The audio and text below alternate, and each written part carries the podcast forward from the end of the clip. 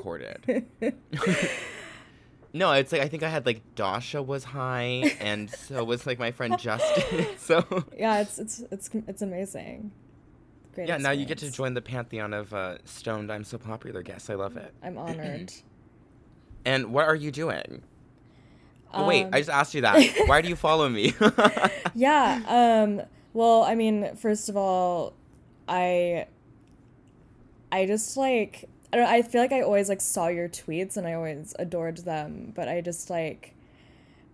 Yeah, I don't know. Like everyone was like talking about your show, so I had to like check it out, and it's amazing, and, um. You live in Japan, which I obviously have an affinity for because that's like half of my family. Um, and yeah, I don't know. Oh, know. really? Yeah, I had no idea. yeah. Um, yeah, so I'm always like, I don't know, I always love hearing about people like living in Japan and like seeing what it's like there. Um, and yeah, I mean, you're just great. Thanks. I love it. The why do you follow me question has recently turned into a like why do you like me? Just give me some more compliments. no, I um I I remember your last icon, like your last avatar on Twitter. Oh, and. I I love the just aesthetic realm of your account. The black and white occultism is really appealing and you just started um, your own podcast, Pure Oblivion. yes. So tell me a little bit about that. Yeah, um I guess like Pure Oblivion, um it's something I've been wanting to do for a while because I've just been fed up with like the state of modern occultism and um occultism in like the internet sphere, that kind of thing. Um and so basically it's like an exploration of um, all of the esoteric things that I don't hear anyone talk about and just kind of making it less I guess like intimidating for people or like I just want to encourage people to kind of ask questions and like get that kind of curiosity about existence and like the world. Yeah, absolutely. And I know almost like nothing about occultism, but like I am really obsessed with like taking that angle to a podcast because there's so there's like a third wave going on. Like I feel like honestly like um the first wave was obviously like Red Scare, like perfume nationalists, like that kind of genre podcasting, and like then it's like not to insert myself into some narrative, but it's like thought topics, like me, Twink Rap, like that kind of thing, and like Mhm. now there's like so many more shows popping up, but you know everyone who can just like buy a mic and like turn on Audacity like thinks they have something to say, but it was so refreshing like listening to you talk about Kenneth Anger and like hearing that you actually have like a really like idiosyncratic and unique take to what you're doing. Thank you. I really appreciate that. Um, that's yeah. I, gosh, I'm so flattered. Um, That's but how I feel whenever anyone says anything nice to me. I'm like, I'm flattered, but now I don't know what to say. yeah, yeah. I mean, it, it always like it always makes me so happy that like people are kind of um because I I feel that way about like um like there's tons of podcasts that are coming out that are great obviously and like people are doing really cool stuff with like um like going beyond just talking about things like doing a kind of like pirate radio thing and I think that's super cool too. Um Absolutely. and it's I like, just yeah. oh, go ahead. I just I just never I yeah I just never want to come off as someone who's like oh I'm like this like I, know, I never want to posture as as anyone besides the fact that I like have um I have these kinds of curiosities and I just like I don't know I want to explore them like with other people No, that's that's exactly the right like mindset to have, I think, and I think it is a really wonderful thing that there are so many shows popping up, even if I like can't like I don't have enough hours in the day to like listen to every mm-hmm. single one.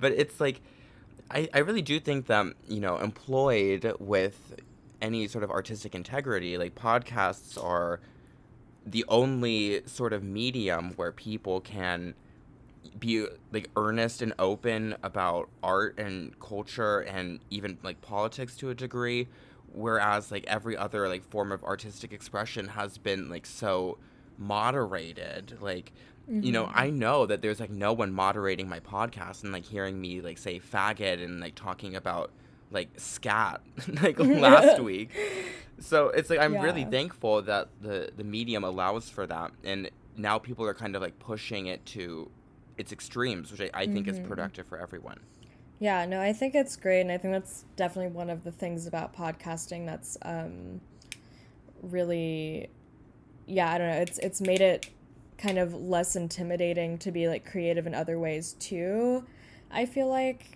just like knowing that people are listening to your podcast so it's like you're kind of uh, knowing that there will be people who will like look at your art or like read your writing or um, yeah yeah and it's like um you know honestly the whole circuit is like a pretty small like group on twitter but it's mm-hmm. like i find it's mostly all of these people who just like really want to express and like say something about the condition of the universe we're in and mm-hmm. i love that podcasting has like sort of acted as like this springboard for you know people to start submitting like fiction and like start zines and like mm-hmm. it, it feels like the the successful recreation of like the kind of like diy art movement in the 90s which is you know kind of cliche and embarrassing like a little cringe but i think like a little bit of cringe and vulnerability has uh, never hurt anybody yeah, no, totally.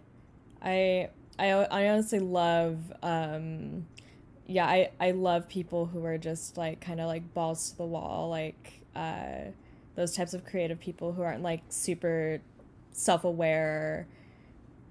I don't know. I feel like self-awareness like No, yeah. Just death. Because everyone wants to have like the NPR sort of character up, like the really defined sort of this is the kind of person I am and this is the mm-hmm. kind of mm-hmm. like show I do. But yeah. you know, like with Pure Oblivion and hopefully with with my show too, it's just like people like learning something about others from talking about whatever it is they want without having to erect these bizarre like identity tropes about themselves. Mm-hmm. Well, I guess we should start talking about body horror. Yeah. So, I guess my experience with it is that it was the only kind of horror. It was like the last vestige of stuff that was actually capable of scaring me when mm-hmm. I started mm-hmm. like watching Cronenberg in high school mm-hmm. and like since then like it really is the only sort of like filmic or like artistic medium of uh, horror that actually like gets to me at all. What's like your experience with it? Yeah, um I think cuz I well, I remember god, I don't know it's it's hard because I've been a horror buff since I was like a, a like middle schooler. So I was like 12 mm-hmm. Um, so I guess I would say probably like Freddy Krueger, maybe.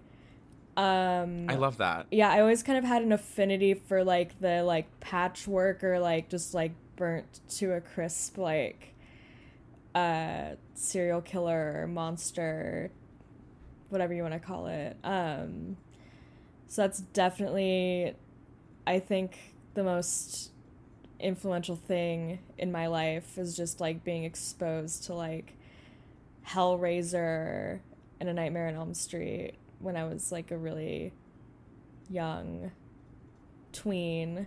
Um, but then I also I think like the next thing though was like um, being on Tumblr. I think in like 2013, 2014 Mm-hmm. That was when I had first heard of like Uzumaki, and like the there's like that famous drawing that's like the like someone licking an eyeball that's like the coming girl with her Yeah, the eyeball sinking into the head. Yeah. Yeah, yeah. So um yeah, like the thing that everyone likes to wear on like uh vaporwave t-shirts now.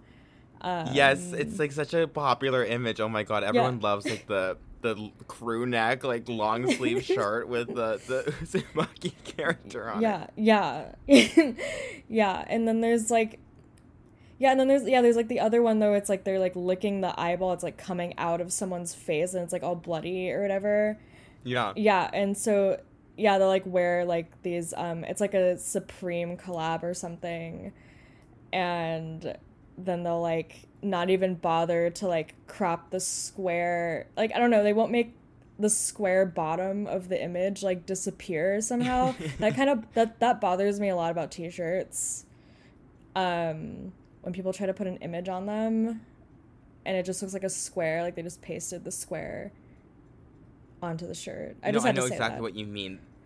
No, I hate it too. There's because um, this actually kind of relates to like how I, I feel about horror generally, which is that I also was really into it when I was uh, like 12 and now everybody mm-hmm. kind of like fashions himself as like someone who likes horror because everyone goes and like watches uh like it follows like in the lighthouse and theaters and like mm-hmm. that's like their mm-hmm. their yearly dose but like i grew up with like a really big and bizarre private affinity for like Argento and for mostly him honestly like that mm-hmm. was where mm-hmm. my interest in horror began but it's like it's very easy to kind of just like take like the single image of like Hellraiser or something and like put on a t-shirt and be like I'm a horror geek like I'm a nerd yeah but there's actually like such a like deep emotional experience in like specifically like 80s and like 90s horror that I think gets totally like blasted away.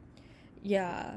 No, I totally agree with that. It's like a very um I don't know. I cuz I I also feel like people see like 80s horror or like um like even like the original Suspiria or whatever, it's like, oh, it's like just campy and like funny and like and like sometimes it is like cuz like horror is like very closely related to humor.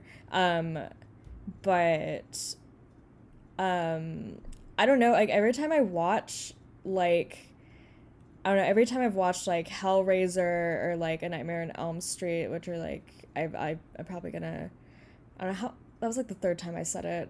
um, no, I don't care. I love but, it. I, I I love both of those series. Yeah, they're so they're just I'm my happy to ramble about them. Yeah, they're just they're they're my favorite. They're amazing. Um, but it's like it's this very like visceral and like very uh like I don't know how to describe it. It's like a very like impactful experience every time, like emotionally and like not even in mm-hmm. like a I got scared kind of way. It just like I don't know. I don't know how to find the words for it. No, I, I know exactly what you're talking about. It's like the the cheese factor that people immediately assign to every horror movie that's ever existed, like pre 2000, where they only will willingly interact with like the big horror characters. It's like, mm-hmm. oh, like Freddy and Jason are so cool, and it's like they they look at the movies as like these pieces of uh, like garbage. It's like they're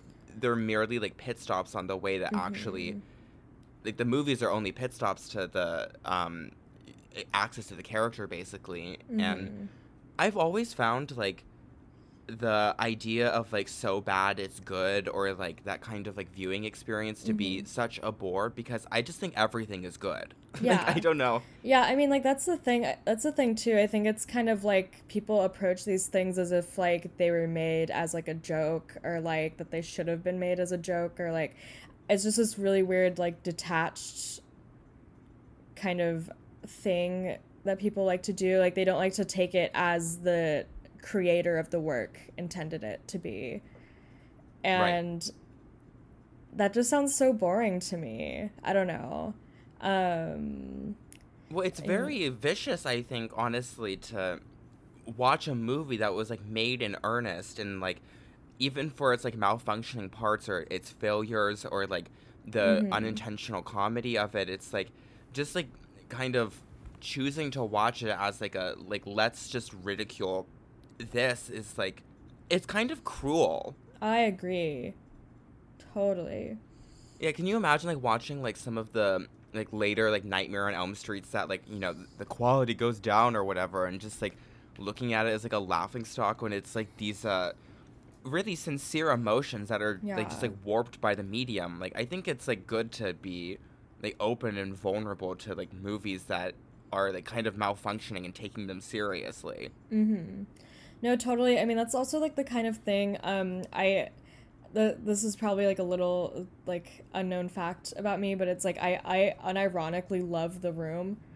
Um, That's beautiful. I I really do, and like I I don't think people under like like because everyone goes to the room screenings is like haha it's funny because it's like so bad but like i think it's just like pure unhinged genius like there is nobody with that perspective in the world nobody and like that's amazing Absolutely.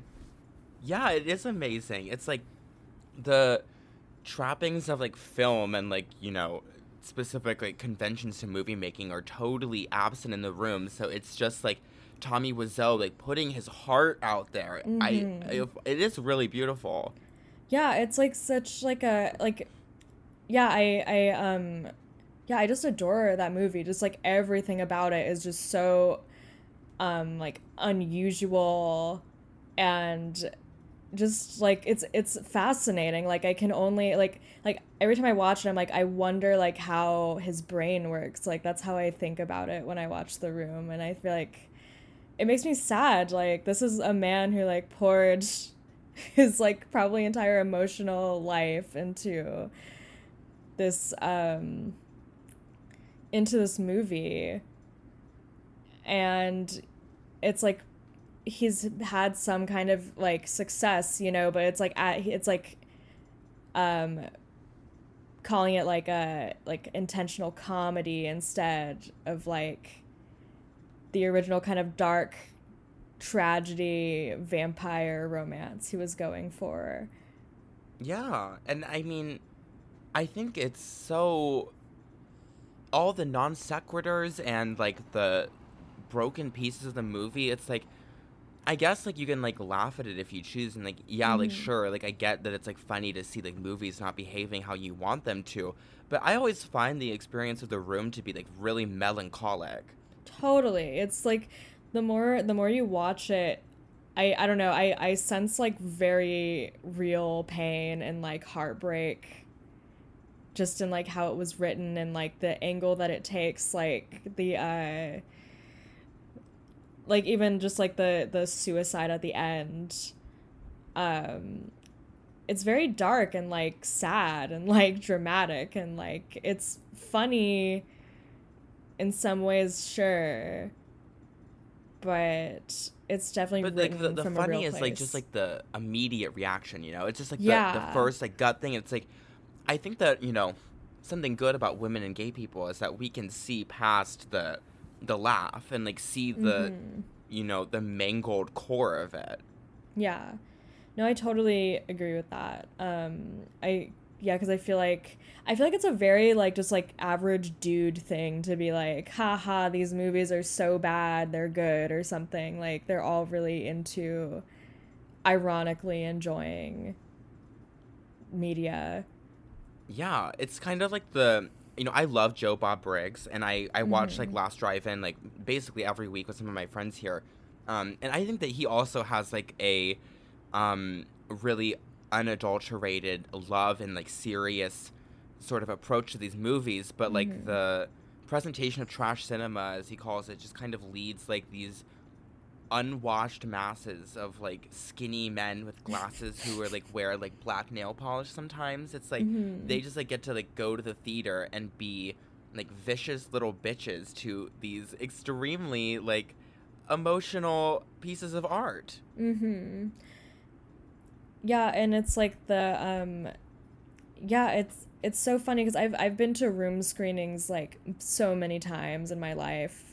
Um and I've like actually like met Tommy Wiseau twice, which is which was amazing. Um i have a friend who slept with him actually No fucking way. let me say allegedly because i don't want to get sued or anything but yeah one of my friends Yeah. is like um a room groupie and like she uh followed him around to screenings and like uh first slept with someone who was in the neighbors like the the tv sitcom thing he tried to do after and Oh, eventually yeah. she worked her way up to big tommy Big Tommy. wow. That that's amazing. sorry to cut you off what was your No, experience I- like meeting him Yeah, um well he the first time I met him, he wanted he told my uh then boyfriend at the time that he wanted to strangle him. Um wow that is breathtaking Yeah, truly, I, I'll never forget it. Um, and then the second time, the second time I met him, he was like very nice, and he like, um, he signed my poster with "Love Is Blind, Love Tommy," gorgeous and yeah, I treasure it to this day. Um, but it kind of breaks my heart with like the Q and A questions because like they're always like a Q and A session if like he's there, and um, I feel like people don't actually take it seriously.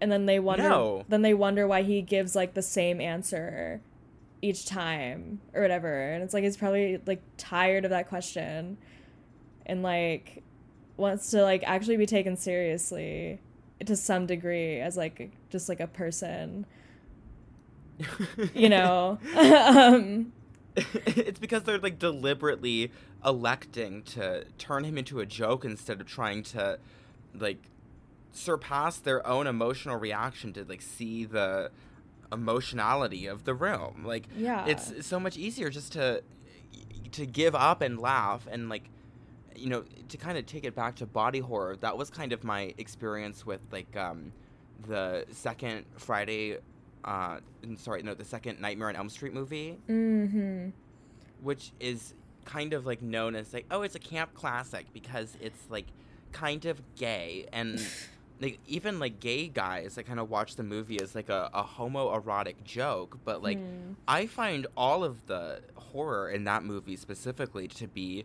really like melancholic and guttural and like i walked out of it like feeling like i was in a like a dizzy sort of daze after Mm-hmm. Yeah, I I love the second Nightmare on Elm Street, so I'm so glad you brought it up. Um, I used to have like the I think it's like, um, I think it's before they made I don't know how many movies there are actually, but I I had like an eight disc set, and I remember like staying up late, like when I was like twelve, watching that DVD, like that set of DVDs, until like six in the morning. Um, but the second one is so great um, and everyone says it's the worst one, which I think is bullshit. Um, I love the scene. absolutely bullshit Yeah, like the I believe it's like the scene with like the waterbed. yeah I love, love that it. scene. Yeah, this the like, yeah, like all the settings that they choose for like the horror to happen are amazing. I love like the uh, the steamy locker room. Oh yes, the steamy yeah. BDSM locker room. Yeah, where he's just like spanking the jocks with the towel.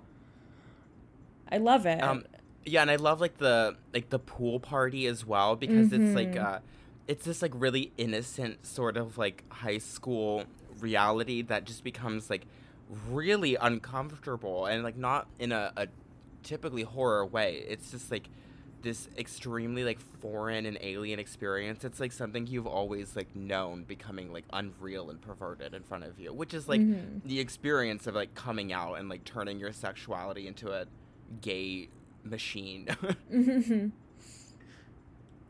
no, totally. I mean, like that's also I think like, um, yeah, like like body horror in general is like taking the kind of like the normal and like perverting it in some way or like inverting it and like um I don't know. I just love that. I love that that's like something that like Cronenberg does really well too. Like Crash is amazing for that reason. Um I love that the eroticism in that movie is um it's like literally autoerotic as in like cars. Um but i mean i love stuff like that. I love that like it's it, the fetishism and the eroticism is all in the like mechanic like twisted metal type stuff and then the actual sex scenes are like the act like the most gray unsexy things in the movie Yeah, it's like everyone everyone calls Crash like really unsexy, and it's like I always find like the like the sort of like as you said like autoerotic like angle to actually be like really hot, and like that's like something I love about Cronenberg's body horror is that like um it's very emotional when he does it. So like even like in Videodrome, it's like when like the VHS tapes that start coming out of people. It's like um mm-hmm. this sort of like release and like this sort of pleasure that like feels really like scuzzy and like something you're not supposed to be doing, which is like Mm-hmm. I think everyone's kind of like first experience with the erotic is like as like this um alien creepy pleasure that is like completely overwhelming and and bizarre to Mm-hmm. experience.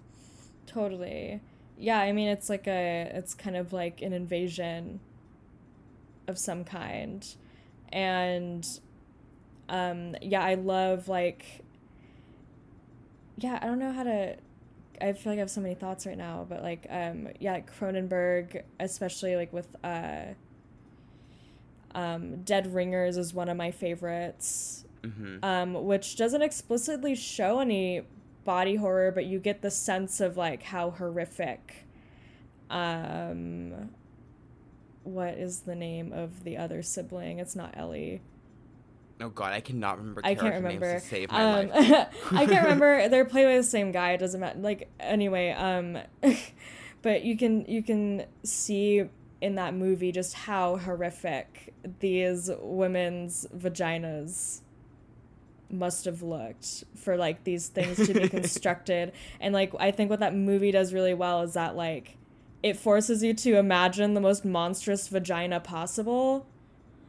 Like it doesn't show you anything. So you're just like it, it forces you to come up with like what those tools would be used for in your own mind. And that's very disturbing. And i i just love that about that movie.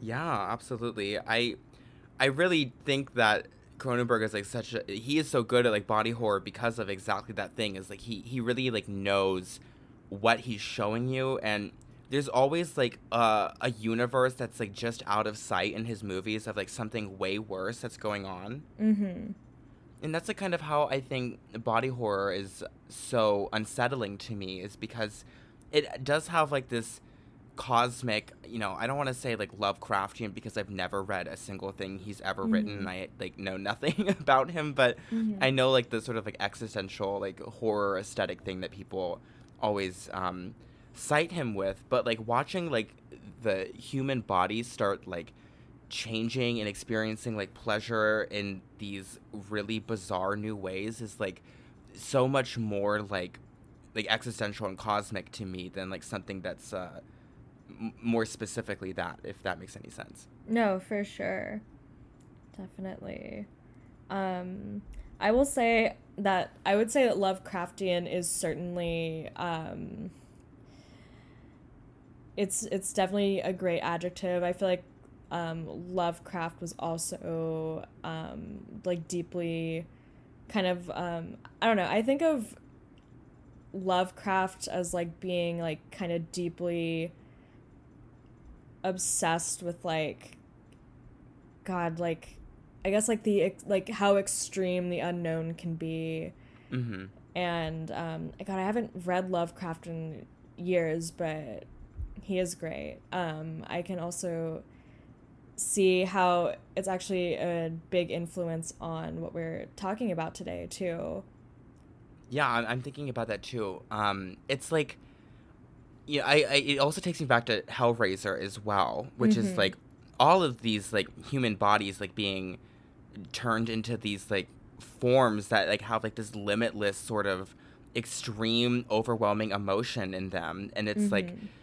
the the transformation and like the experience of being like physical in that way is like that's the the horror of it is like Mhm. this unknowable thing and it's like I, I find that all of this art we're talking about like all of it is successful because like the the people behind it were like perverts who were like Yeah. obsessed with like trying to name this like taboo thing that you should not name and like the mission to figure it out is like what has created all of this like truly terrifying and like sublime art Mm-hmm. Totally. And like a lot of it is also just like really sexy, to be honest. yeah Yeah. no it is sexy and like Um, no one wants to say that because you seem like a freak if you say that hellraiser is hot but like it's so hot Oh my god, the like I forget her name, the like female Cenobite in the um oh yeah I forget I think it's like the fourth one. Um so hot. I mean Kirsty Cotton is the hottest protagonist to me in any horror film. oh my god yes Um I just love that she's like always like uh she's like drenched in sweat like um and just has this like I don't know, like frazzled kind of like I don't know, it's like she's like emerged from like a swamp, like that kind of thing. But like it's really hot. yes Yeah. I love it. and I really like um in the third Hellraiser movie, like the um really like hedonistic bodybuilder who gets like transformed into a wall and it's like I Yes. no one is like going to like say that it's like hot to like watch like these people like getting thrust into the overwhelming like sex pit but it's like Mhm. body horror is like one of the few ways that like that kind of like deep perversion has infiltrated like filmmaking i think Oh, totally. And I it's it's genius every single time. Like I feel like you you have to be like so uh creative and people definitely come up with some creative ways for sure. Um, yeah i love the idea of someone just like sitting and like inventing like the cenobites and like the third one like the cd Mhm.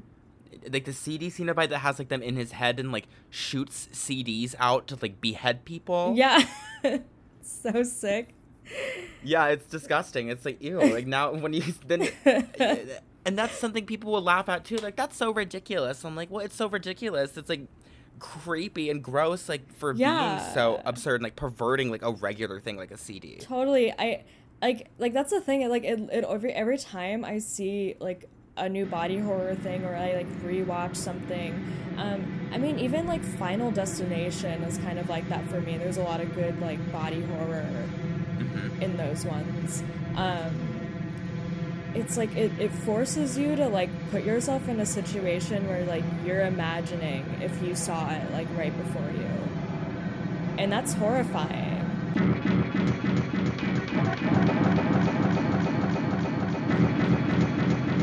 Yeah,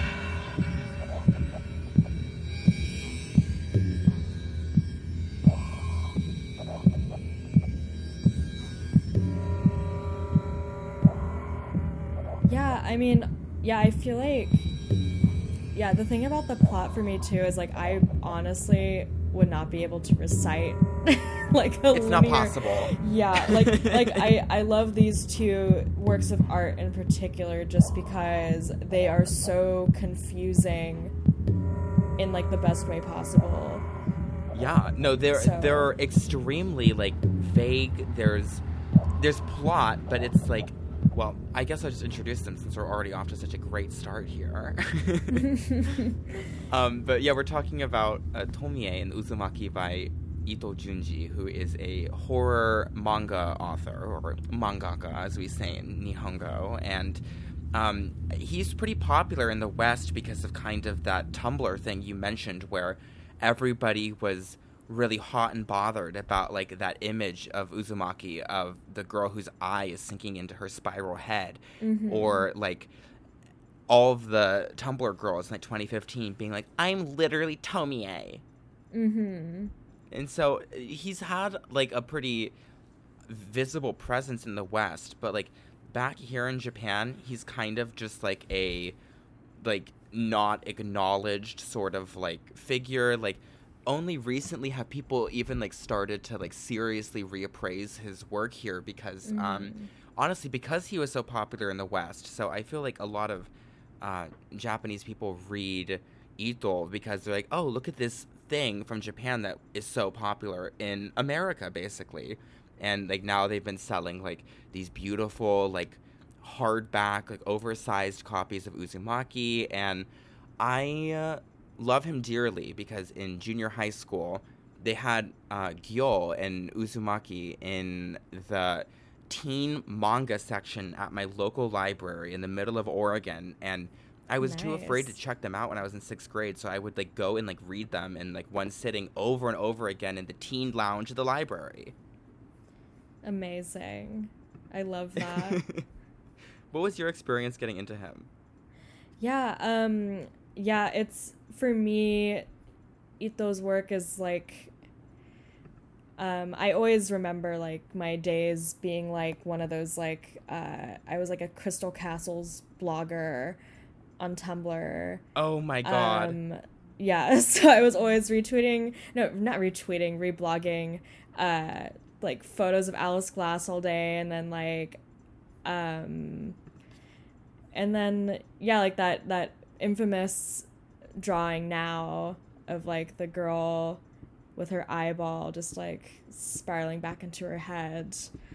Um, popped up on my feed and then that was kind of when I learned what like um Eroguro was. yeah. And so then I remember there being like this huge thing where people were like drawing their like favorite anime characters in like chibi form getting dismembered or something. um so yeah, I mean that's kind of my first experience with uh these works. Um Yeah, and I, I'm really happy to kind of like take them back today and like, give them the uh, give them the critical appraisal they deserve because Yeah. it's like uh, the immediate visual appeal because he is an amazing artist. Like he's such a great illustrator with these extremely memorable and impactful images like Mhm. immediately that like people kind of like see like the greatest hits and then they read the manga and complain about like the the plotlessness and the meandering and like the bizarre like fixations of the horror um Mhm. and i want to like rip it away from the people who like do the girl with her head spiraling in like makeup look and like then they get an uzumaki tattoo Yeah, I that that's definitely something that's like upset me. Um, you know, when I because when I finished it, I finished it yesterday, and I was just like absolutely crushed by it. Um, but I was like, just I always like to look and see what people on Reddit say about things sometimes, and in oh me too in the subreddit for Ito, there was like there was like a multitude of threads that were just like the the ending is so disappointing like why don't we get to know like what it is or like what's going on or whatever and like not understanding that this is also this is also like a hallmark of Japanese horror in general which is just pure utter fatalism. Um yeah. and I think the people who don't understand that often get disappointed when like there isn't a clear winner in the situation or like the the thing that's um that is the terror throughout the story isn't thoroughly explained. Yeah, and they always complain about how the characters like aren't like distinct enough and they're like kind of boring. And honestly, one of my favorite things about um all of his work is that it's like these like extremely like familiar people who like have Mhm. little characterization and just like represent like any like truly like an everyman or every woman and Mhm. like seeing their kind of like blank responses to the extreme stuff happening around them is so unsettling. Mhm. Yeah. Yeah, and like yeah, I mean, like that's the thing. Like, I feel like, um, you know, it's and like while I love like Western horror as well, it's like it's something that's just a very stark contrast because like everyone kind of wants to have the hero that defeats the monster and like everything goes back to normal or you know just like like something like that. Like it doesn't um, allow you to kind of sit with your unease about really how bad it is or how bad it is getting. Um and that's something i love about japanese horror is that it's just relentless yeah the fatalism is, is really beautiful to me that something is so bold as to not give you an answer and just say that this is the way things are and there's no way out of it like Mm-hmm. you are fucked and like that is honestly the stuff that always terrified me the most when i was reading it back in Mm-hmm. like junior high school like reading the last pages of uzumaki and it's like you don't get a way out like there's nothing good coming of this and it's like Mm-hmm. something that is so you know bold like japanese horror to you know insult the reader and like not give them any sort of like closure and just saying like this is how the world operates is really a, a beautiful thing to me Yeah, absolutely. And I, I also think too that does come from like a greater um I think connection to and like understanding of nature um which is that it's like indiscriminate um and so is death as well. Um and I love that the main characters are not exempt from those things. Um and no and like they're often like just viciously punished without like a moral reason it's like none of them are being like um none of them are suffering the consequences of like being a sexy horny teen or something it's like Mm-hmm. they're just regular high school students who have done nothing wrong and like they get the worst of it so often Yes. No, I totally agree. Like I, I think like violence in like Western horror like kind of has to be like justified somehow or like like it Mhm. has to be like oh well like like you know like Western horror has all of these like kind of tropes and rules and I mean like Japanese horror does too but um there's there's like nothing like it where it's like you could see yourself in the character and you don't really get a chance to like detach from them and then something just like inconceivably terrible happens to them. That's that's more horrifying to me.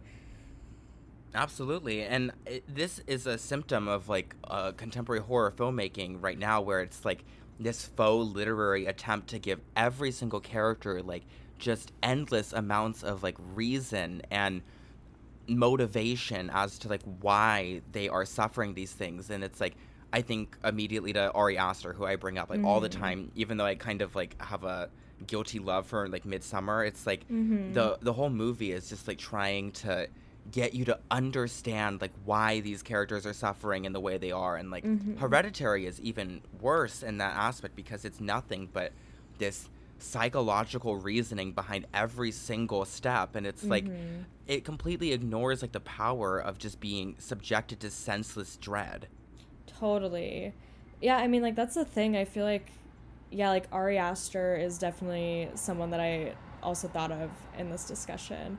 Um, and yeah, I just totally agree with you. I think it's it's so annoying and just like it's so lazy um honestly for it to be like, "Oh, well, if they didn't do this, then this wouldn't have happened to them," or like whatever. It's like that's not that shouldn't be the point of like I don't know, any horror thing. It's not to be like, oh, well, they, I don't know. People love to like dissect them and be like, oh, if you had done this, if you had done this, like, you would have survived if you did this or whatever. Like, it's always a thing that people on like Reddit or like video essayists are talking Mhm. about, and it's so it's so boring. Oh, it's so boring, and it's like, it's I I call it like the American horror storyification of everything, where it's like people Mhm. just love to like, they love like these bizarre dumb symbols in movies, and like, how does this link to this? How does Hereditary and Midsommar take place in the same universe? Like, it's all of these people just trying to senselessly like link stuff and like Mhm. over analyzing like a certain image. It's like all this unemotional sort of like bastardization of like the of like the sexual and emotional reaction you get like watching Yeah. good horror. Yeah, and like it's it's so frustrating because it's just like it's it's just a way to like detach yourself from any from feeling any kind of like actual fear or like um I don't know. I I was Hereditary was like one of the most disappointing movies ever for me because I Mhm. remember when it came out that year um, I had so many people coming up to me and telling me that I needed to watch it and that it was the scariest thing that they'd ever seen. And um, it took me like two years to watch it. And I watched it and I was just so disappointed because it's just, it's very like underwhelming and uses just like, like I mean I like I like long shots, but it's like it's it's a very normal uh supernatural film with like long shots and strings Mm-hmm. and they just put all this shit in there it's like oh like they need to do this big reveal on like what the demon was and like who those people were in the church that were smiling at them and like it's like who cares no, I so Like- agree. Like literally, who fucking cares? uh, well, we should talk a little bit about Tomie first. I, I think because I mean it's a it's a really good sort of refute to all of the explaining and science's real approach to horror because um, even like the format of it, it's a, a manga about a um, beautiful force like called Tomie who appears in these episodic chapters with no reasoning. She has these different forms and like the only constant is that like she is a beautiful dangerous like supernatural force and it's like every chapter of the of the manga which is like in in two volumes has her appearing in completely unrelated scenes to what the last chapter was. Like each story has no like through line. It's like she is just like this emblem of beauty and it's like terrifying power that just like manifests all over the place with no reason. And i was just so infatuated rereading it with how it refuses to give you any sort of clarity about it Mm-hmm. Totally. Yeah, my I I love when I read anything and I have no idea what's going on yes whatsoever. I like that's that's like that's great for somebody like me because I never know what's going on. But um, I um, but yeah, T- Tomie is just fucking incredible. Just absolutely obsessed. Um, I love that it's not really that she is like like she's not she doesn't you know like she it's it's very easy for people I think to like read it and be like, "Oh, it's like easy. She's she's just sexual temptation." And like she is, but like she is also like not sexy necessarily. And she she always is withholding um she she's always withholding sex from her suitors. Um and so it's like it's not like I don't even know how to describe it. Like that's the thing. Like that's like um, what's so amazing about it. Is like I can't even describe it. But um, No, you're exactly right. It's like there never once in the entire like series of, of stories here does like she ever like fuck. Like it never Yeah. happens. She is just like this beautiful but like in in a, a really like sort of um detached way. It was like kind of my experience watching the Neon Demon where like we're told Mhm. over and over again that um Elle Fanning is the most beautiful thing in the world and like my homosexuality like refuses to allow me to believe such a thing and it's like Tomie is like also like not especially like the ideal girl at all but like mhm. you see all these people like getting sucked into desire for her totally. And um, yeah, I I guess like my the first thing I really have to say about Tomie is that I just love um how relentlessly Ito just like destroys her every time. Um I'm obsessed with that. I there's there's there's just no holding back with like dismemberment or like anything. I'm just like in awe of it. Um, no, me too. It's like, and that's such a, a, a special effect of it too, because it's like, even though she's like kind of like this like deity of of beauty and like desire, it's like if anyone else was kind of representing that, they would never like brutalize that figure at all. But like, mm-hmm. like you mm-hmm. said, like in several chapters, like she is like a lumpy like face on a detached spine, or she's like a pile of like flesh, or um, in the first volume, she's like stuck in the floor as bloodstains. Mm-hmm. I love it. Yeah, I love. I think one of my favorite ones. I think. I think my favorite one that I read. Um, I loved the one where it was like the girl had like the box of hair. Oh yeah. And she like brought it to school, and her friend like basically took on Tomie's hair until like yeah it's so good. yeah, until she just like explodes with hair at the end.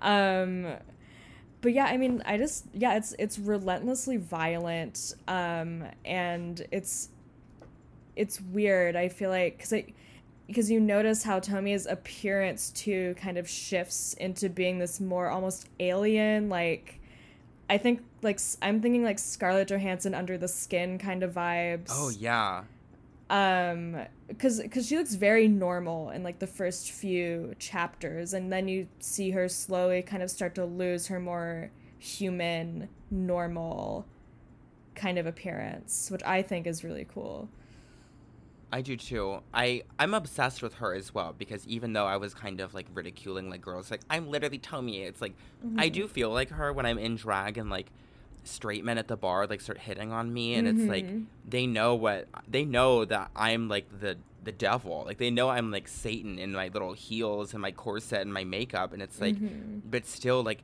that intuit desire like comes out and it's like I I do relate to her. Yeah. Totally. Um yeah, I mean I can also kind of relate to that as like um a former stripper in a way even though like I don't know if I derived much like enjoyment from it, but I definitely have like related to that position in a way.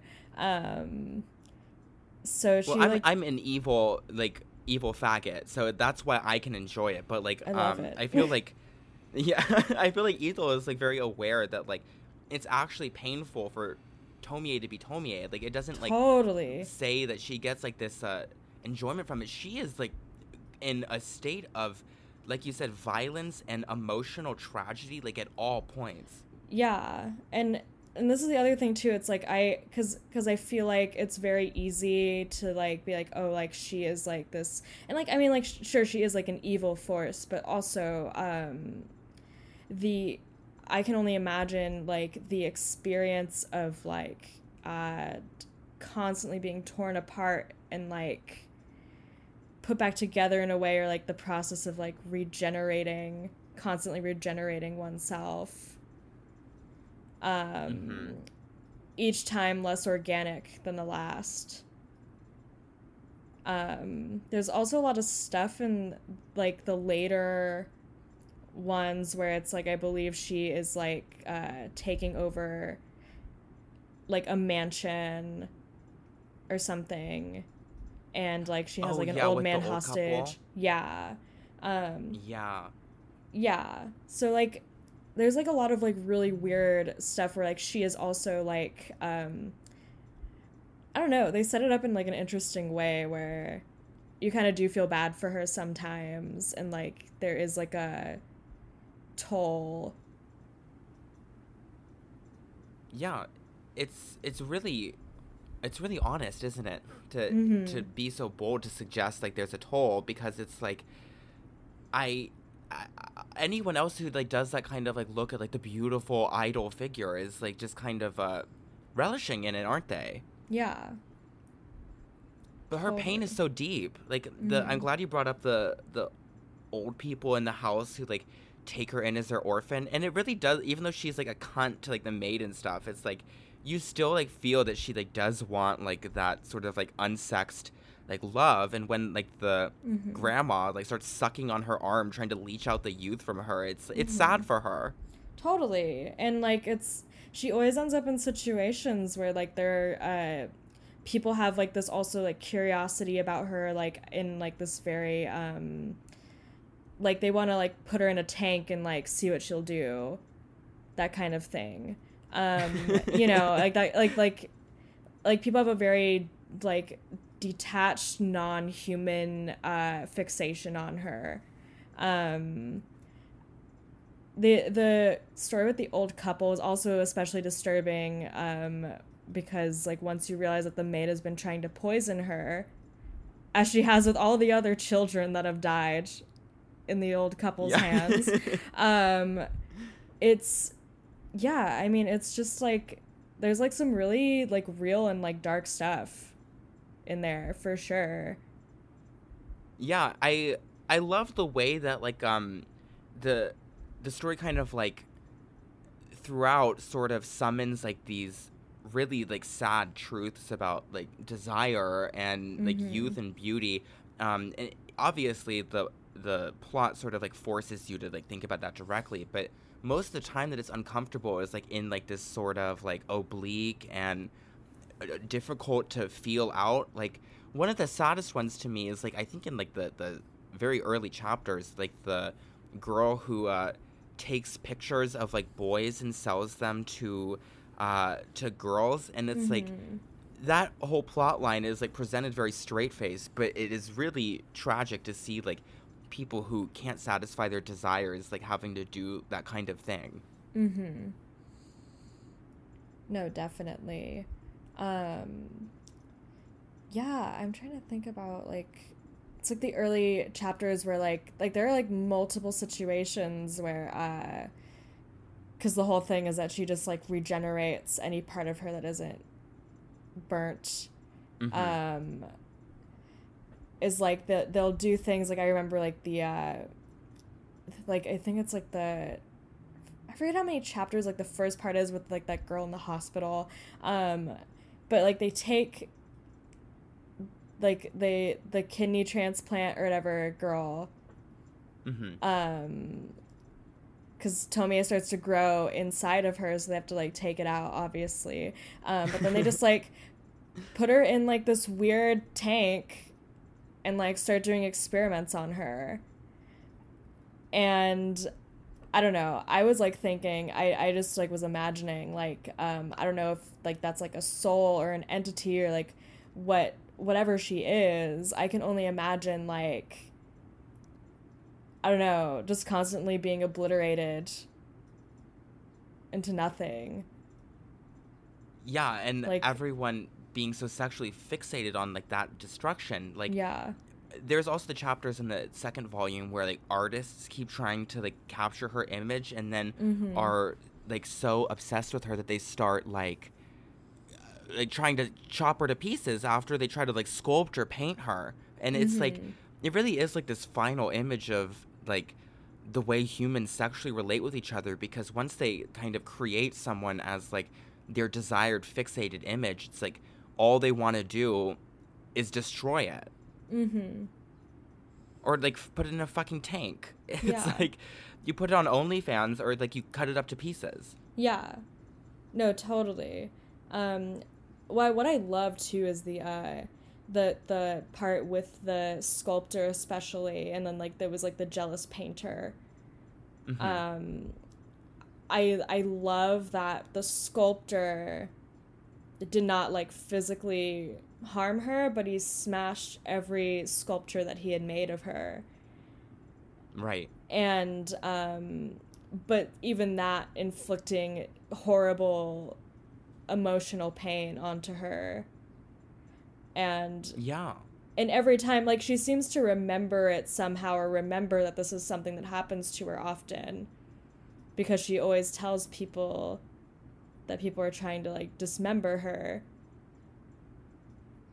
Um and I don't know, I thought it was like interesting that it was like the painter who ended up doing that to her. Um Yeah. It's like this um like psychic knowledge. It's like whether or not she like takes it from her past like iterations or whatever. Mm-hmm. It's like mm-hmm. she just innately understands like what it it means to be beautiful and like she has like this really like cast off like dejected sort of acceptance of it Mm-hmm. and you never really see her like protesting i mean um in like the the original like several chapter run in the first volume when she like Mhm. amasses her little army of teenage boys to do her bidding that's like the only time in this series i can think where she's like really defending herself and ev- everything else is just like this grim acceptance of what's going to happen to her Mm-hmm. No, for sure. Um, yeah, I. God, what, what was I gonna say? Um, um, yeah, Tomie is just.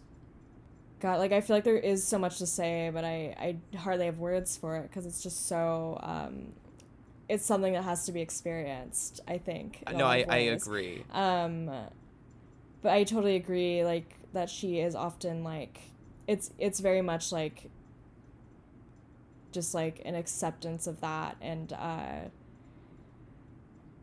and um, she also kind of weirdly relies on the, on like the mutilation to survive.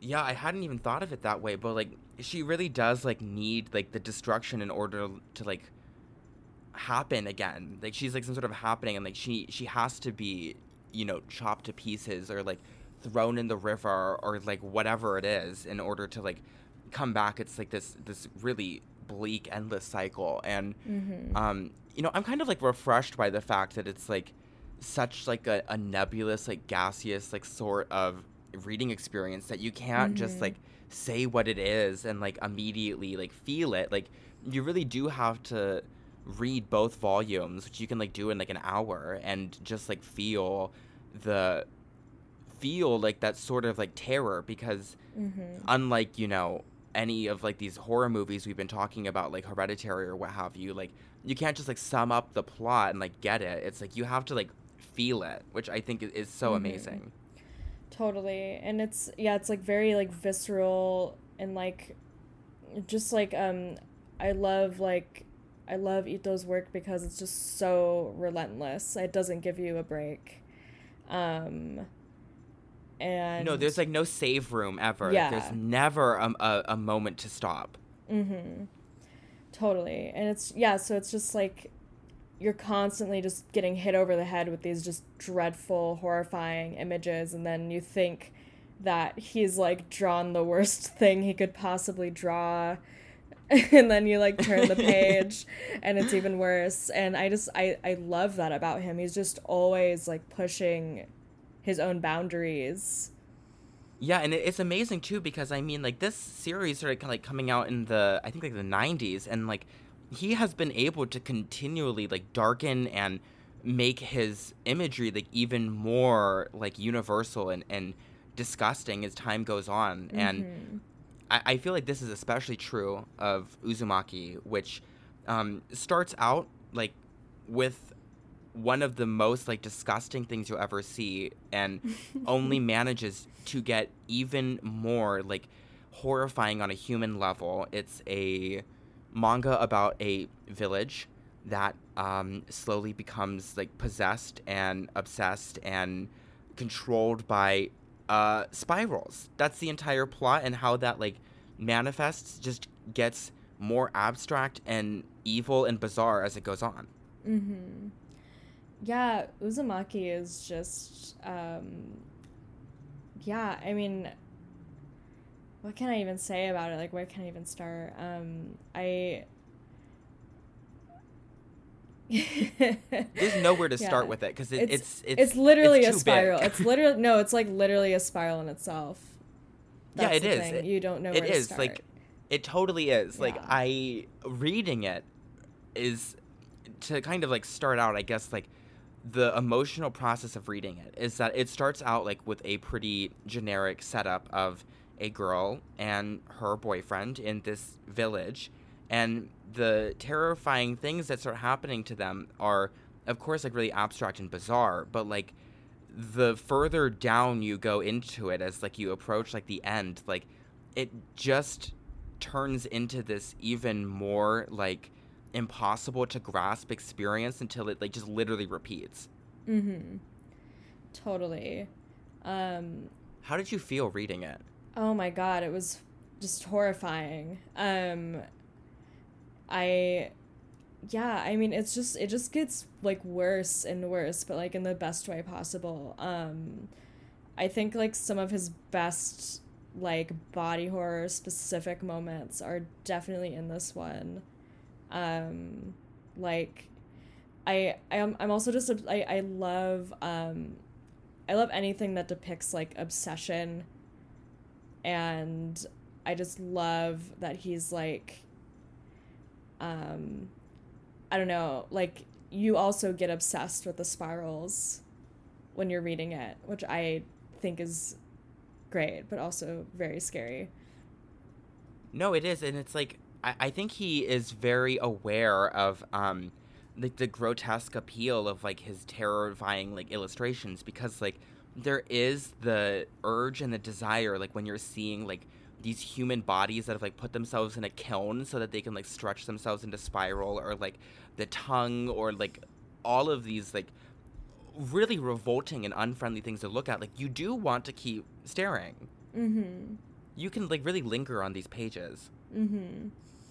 He puts like so much detail into them too and like i i the, another thought i had while i was reading it was just that like he you know is very dedicated to portraying these worlds in like like maybe not in the most like I don't know because people always complain about like the, the plot not being you know complex or like detailed or or whatever but it's it's detailed in like the visuals and mm-hmm. um I think it's amazing that he like sat down and like dedicated so much time to like drawing like um spiral placenta mushroom fields inside of a hospital. Um, but yeah, I think um, I, I think that like the descent eh, with of the plot is very challenging for Western readers to like move past because like the third volume has like some of the most like bizarre things that you would not like imagine to be like frightening or weird but mm-hmm like I, i'm thinking specifically as like the as the plot goes on like the whole town starts kind of like sinking into the spiral until like it turns into this like post world war ii like rubble field and mm-hmm. all of like the town residents who were normal to begin with are in this extremely creepy social state and the there's like several chapters in the third volume about children who realize that if they like blow hard enough or like wave their arms around, they can create like little tornadoes. Mm-hmm. it's like, and for any person like reading it, expecting you know some sort of like American horror sort of experience, it's like reading that would throw someone off so much. Mm-hmm. No, definitely. Um, I also think too, what's really great about Uzumaki is that it does incorporate humor in like a really smart way. I feel like um, the understanding of like horror and comedy together like is really um, I don't know, it's not something that like a lot of people talk about, but they're so related.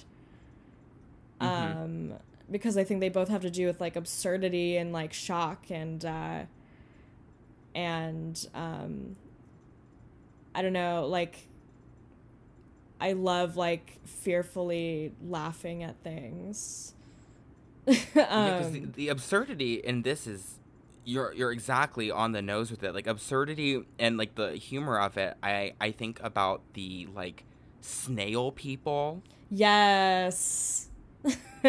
yes. like, I I'm obsessed. It comes like in that. the second volume. Oh, me too. I'm obsessed with them. Like I the second volume is um has like the chapter when like the the gross like fat kid who's like always like sweating just like turns into a snail and yeah. then like his school bully does like the teacher does and um you kind of expect it to be like this tomie thing where yeah. it's like it happens and then it's done but mm-hmm. then like in the third volume like more and more people start turning into like these like kind of like comical kind of snails yeah and then they like start like roasting them and eating them Yes, Yeah. it's like it's such a major plot point of the third is that like people keep eating the snail people.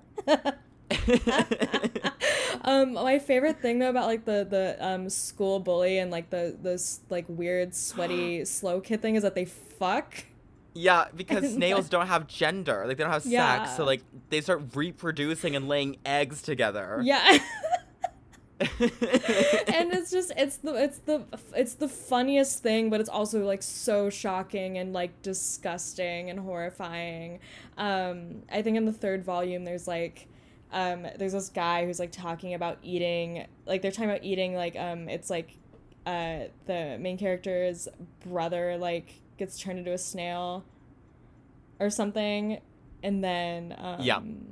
and then God, like he's like this this random ass guy who's been eating these people snails. Um and he like shoves his like head into the into the shell and like Yeah. keeps eating it like escargot.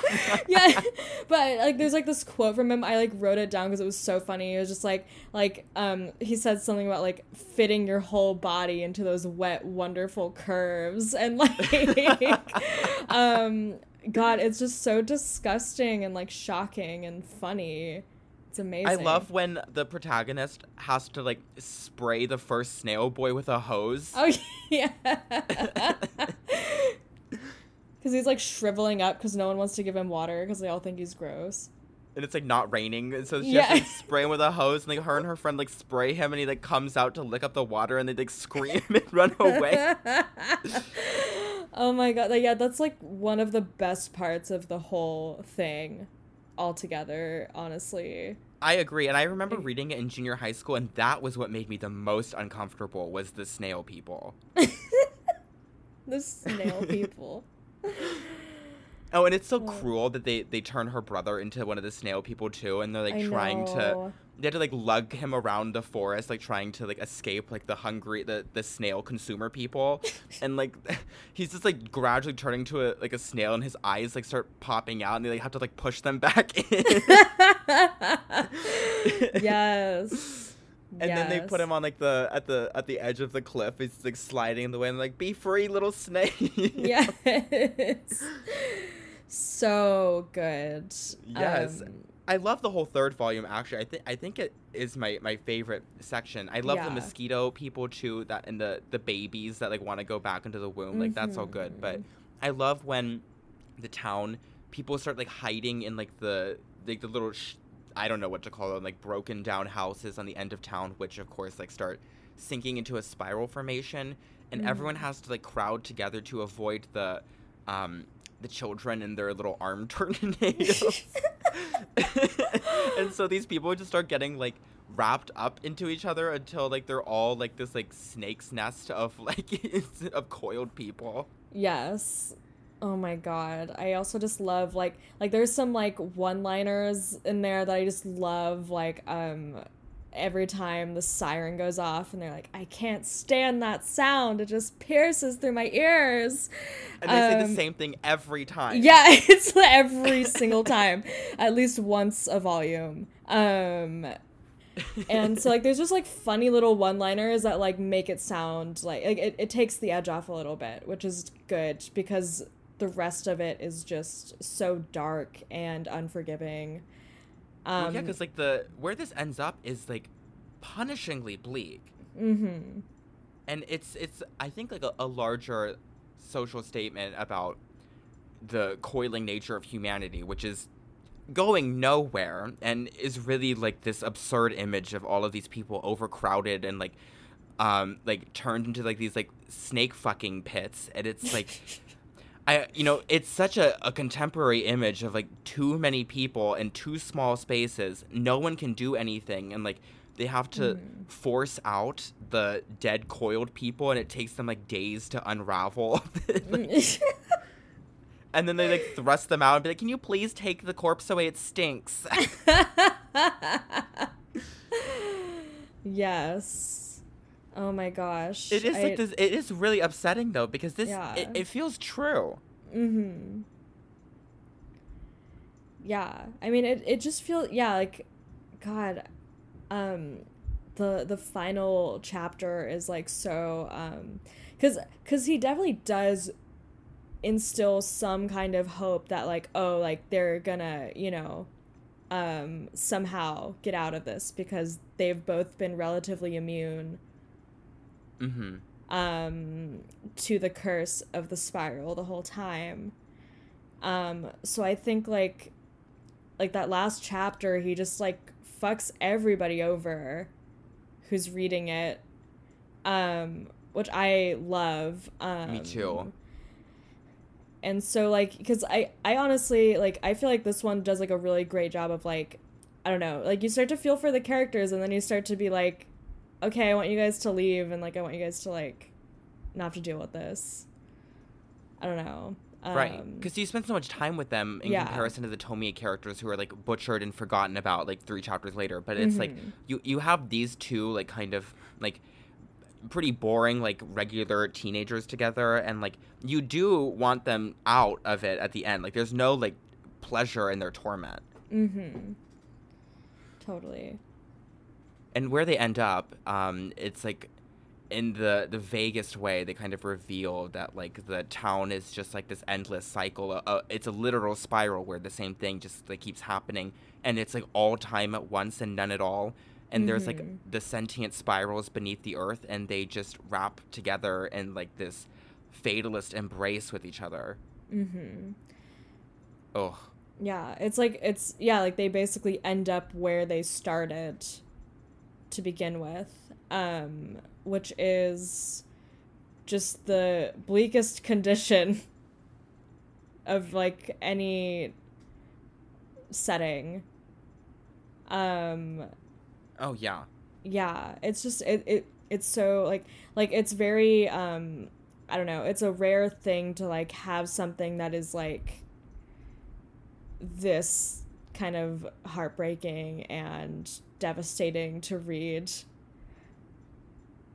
Um No, it it is it is devastating. I I kept like assigning like um it just it feels to me like in that the last volume when like society of the town is just completely overturned and it's like the people hiding in holes and jamming themselves into the buildings trying to stay away from the tornadoes like when they are there's just nothing left and it is truly apocalyptic on like this social level that just makes me feel uncomfortable because it's like you can see it in reality i feel like. You can see Mhm. the way that society just keeps like winding into nothing and it will just keep doing that as long as existence remains. And okay, that kind of freaks me out because I thought of a quote just now that like Yeah. is relevant, which is that um I, I read this quote recently and it's it's along the lines of um that every everybody who comments on history believes that they're living in a time of collapse. But that's true for pretty much like every generation. yeah And so I don't know, it just freaks me out. It's just like okay, like like we thought we were all to die like a 100 years ago and like we still do. You know. So it's just like yeah, I don't know. I I feel like I'm not doing a, a great job of explaining it right now, but like I am like endlessly fascinated with the concept of just that like um I don't know, like the more that like it's so true that like the more things change, they definitely stay the same too. right it's like that moment it's the the way that Ethel describes like time at the very end it's like everything at once and not at all in all ways and Mm-hmm.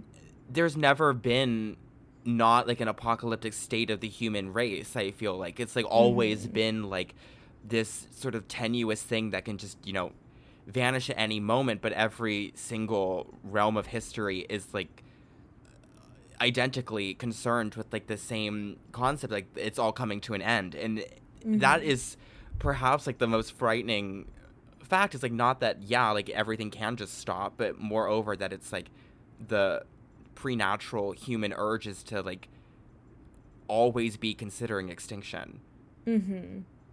Totally.